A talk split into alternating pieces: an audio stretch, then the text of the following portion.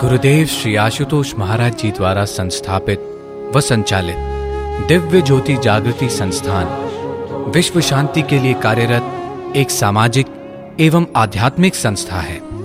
संस्थान की आध्यात्मिक गतिविधियों के अंतर्गत प्रस्तुत है श्रेष्ठ विचारों की श्रृंखला प्रेरणा प्रवाह की कड़ी एक सौ उनतालीस।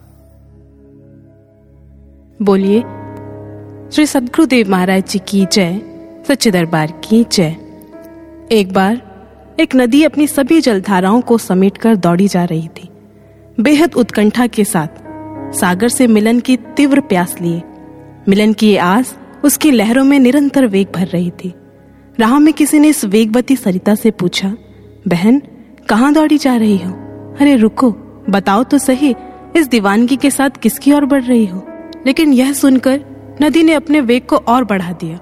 अपनी कल कल करती धाराओं के संगीत में मस्त होकर आगे बढ़ती रही। पूछने वाले ने फिर पूछा, अरे, मैं तुमसे पूछ रहा हूँ।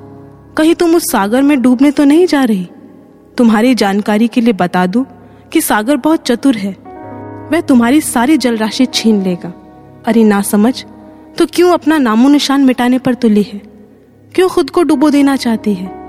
पूछने वाला पूछता ही रहा, समझाता ही रहा पर नदी अपनी विरह वेदना के अश्रु बिंदु लिए चलती रही। मानो कह रही हो, मैंने सागर से प्रेम किया है बंधुवर, और प्रेम में तो अस्तित्व को मिटाना ही पड़ता है। यह तो खोने का डूबने का ही मार्ग है। सत्यता है, प्रेम का मार्ग डूबने का ही मार्ग है। इसलिए किसी ने बहुत सुंदर कहा, खुसरो दरिया प्रेम का जाग की उल्टी धार। जो उबरा सो डूब गया, जो डूबा सो पार। प्रेम मिटने की बात करता है। प्रेम में समर्पण होता है। कहते हैं एक बार, सरयू नदी के किनारे प्रभु श्री राम अपनी बाल्यावस्था में अपने तीनों भाइयों के साथ खेल खेलने गए। खेल खेलने के लिए दो दलों की आवश्यकता थी। जैसे ही लक्ष्मण जी ने इस बात को सुना, प्रभु श्री राम के पक्ष में जाकर खड़े हुए। शत्रुघ्न जी ने कहा, लक्ष्मण भैया, यह तो अन्याय है। लक्ष्मण बोले, अन्याय वन्याय मैं कुछ नहीं जानता। राम भैया मुझे साथ नहीं रखेंगे तो मैं खेल नहीं खेलूँगा। राम जी ने भरत की ओर देखा। श्री राम की दृष्टि में आकांक्षा थी, त्याग की मांग थी। यहाँ भरत को अपने प्रभु की मौन शैली समझ आ रही थी। एक और राम के अंग संग रहने का आनंद था। तो दूसरी ओर राम की आकांक्षाओं पर खड़े उतरने की तृप्ति। एक और, दूसरे पक्ष में खड़े होने का वियोग था। तो दूसरी ओर, राम के खेल को बनाए रखने का बलिदान योग। निर्णय भरत को लेना था। उसका हृदय वेदना से भरा था। पर फिर भी प्रभु के समक्ष समर्पण करते हुए बोला, कोई बात नहीं भैया, आप और लखन उस पक्ष में हो। मैं और शत्रुघ्न इस पक्ष में हो जाते हैं। भैया, मैं अगर आपके साथ होता तो ठीक से आपको देख भी नहीं पाता, पर दूसरे पक्ष में खड़े होकर आपके दर्शन तो होते रहेंगे। समय बीतता गया, चारों भाई बड़े हो गए। अब श्री राम ने भी बड़ा खेल खेला। प्रभु के वनवास जाने के पश्चात चित्रकूट वन में जब भरत जी प्रभु श्री राम को मिले तो अपनी वेदना को प्रभु के समक्ष रखते हुए बोले, भैया, ये कौन सा नया खेल रच दिया आपने? आज तक जितने भी खेल खेले, मुझे विपक्षी पाले में खड़ा किया। कभी अपने साथ खड़ा नहीं होने दिया। मैंने सहर्ष स्वीकार किया, क्योंकि तब आप मेरे सम्मुख होते थे। पर यह कैसा खेल है? आप मेरी आँखों से ओझल हैं। विपक्ष पाला इतनी दूर होगा तो खिलाड़ी खेल कैसे खेलेगा भैया? प्रभु श्री राम बोले तो क्यों भूल जाता है? कि दूरी तो सिर्फ़ स्थान और समय की होती है, पर प्रेम तो इन दोनों को पार कर जाता है। सम्मुखता केवल प्रेमी के सामने रहने को नहीं कहते। प्रेम है तो प्रेमी के कण कण में रोम रोम में अनुभव करता है।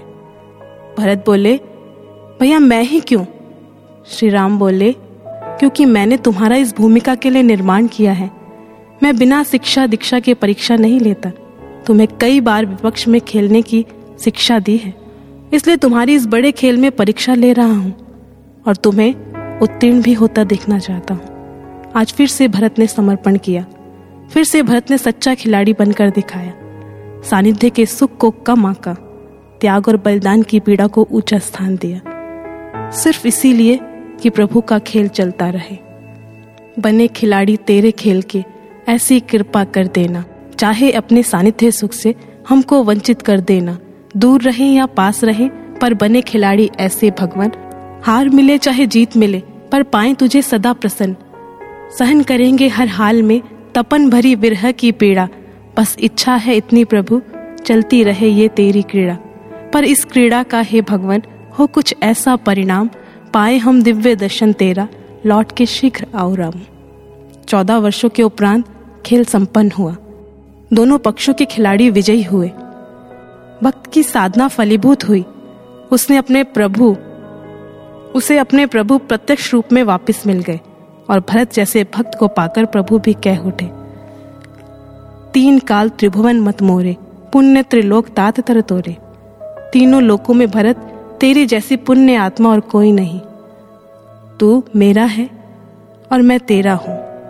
अपने समर्पण भाव से भक्त ने अपने प्रभु को पा लिया। हम भी अपने प्रभु को पाना चाहते हैं, ऐसे प्रेम को पाना चाहते हैं। तो प्रभु के चरणों में ऐसा ही समर्पण करें और ऐसी ही प्रार्थना करें। प्रभु, तेरी रजा में है मेरी रजा, जिस हाल में राखो खुश हूँ मैं। सच में, भक्त हर हाल में खुश रहता है, कभी किंतु परंतु नहीं करता। परंतु शायद हम समर्पण का सही अर्थ ही नहीं समझ पाए।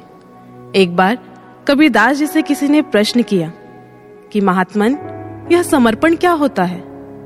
कबीरदास जी ने अपने एक शिष्य को बुलाया और दिन की तेज धूप में लालटेन लाने को कहा। व्यक्ति बड़ा हैरान हुआ कि इतनी तेज धूप के भीतर लालटेन की क्या आवश्यकता और तुरंत शिष्य गुरुदेव के समक्ष लालटेन लेकर उपस्थित हो गया। थोड़ी देर पश्चात कबीरदास जी ने शिष्य को खीर बनाने को कहा। शिष्य ने बड़ी मेहनत से खीर बनाई। और फिर शिष्य को आदेश दिया कि इस खीर में नमक डाल दो। शिष्य ने नमक डाला। व्यक्ति से रहा नहीं गया और कहने लगा, ये क्या है? कबीरदास जी ने कहा, यह तुम्हारे प्रश्न का जवाब। यही होता है समर्पण। जहाँ किसी प्रश्न के लिए कोई जगह नहीं, जहाँ मन बुद्धि के लिए कोई स्थान नहीं। इसलिए एक शिष्य यदि इस भक्ति मार्ग पर चलना चाहता है और अपने प्रभु को प्रसन्न करना चाहता है तो ऐसा समर्पण करना होगा जहाँ मन बुद्धि के लिए कोई स्थान ना हो। मात्र हो तो उसका प्रभु। तो बोलिए, श्री सदगुरु देव महाराज जी की जय, सच्चे दरबार की जय। प्रेरणा प्रवाह की अन्य कड़ियाँ। www.djjs.org पर उपलब्ध हैं।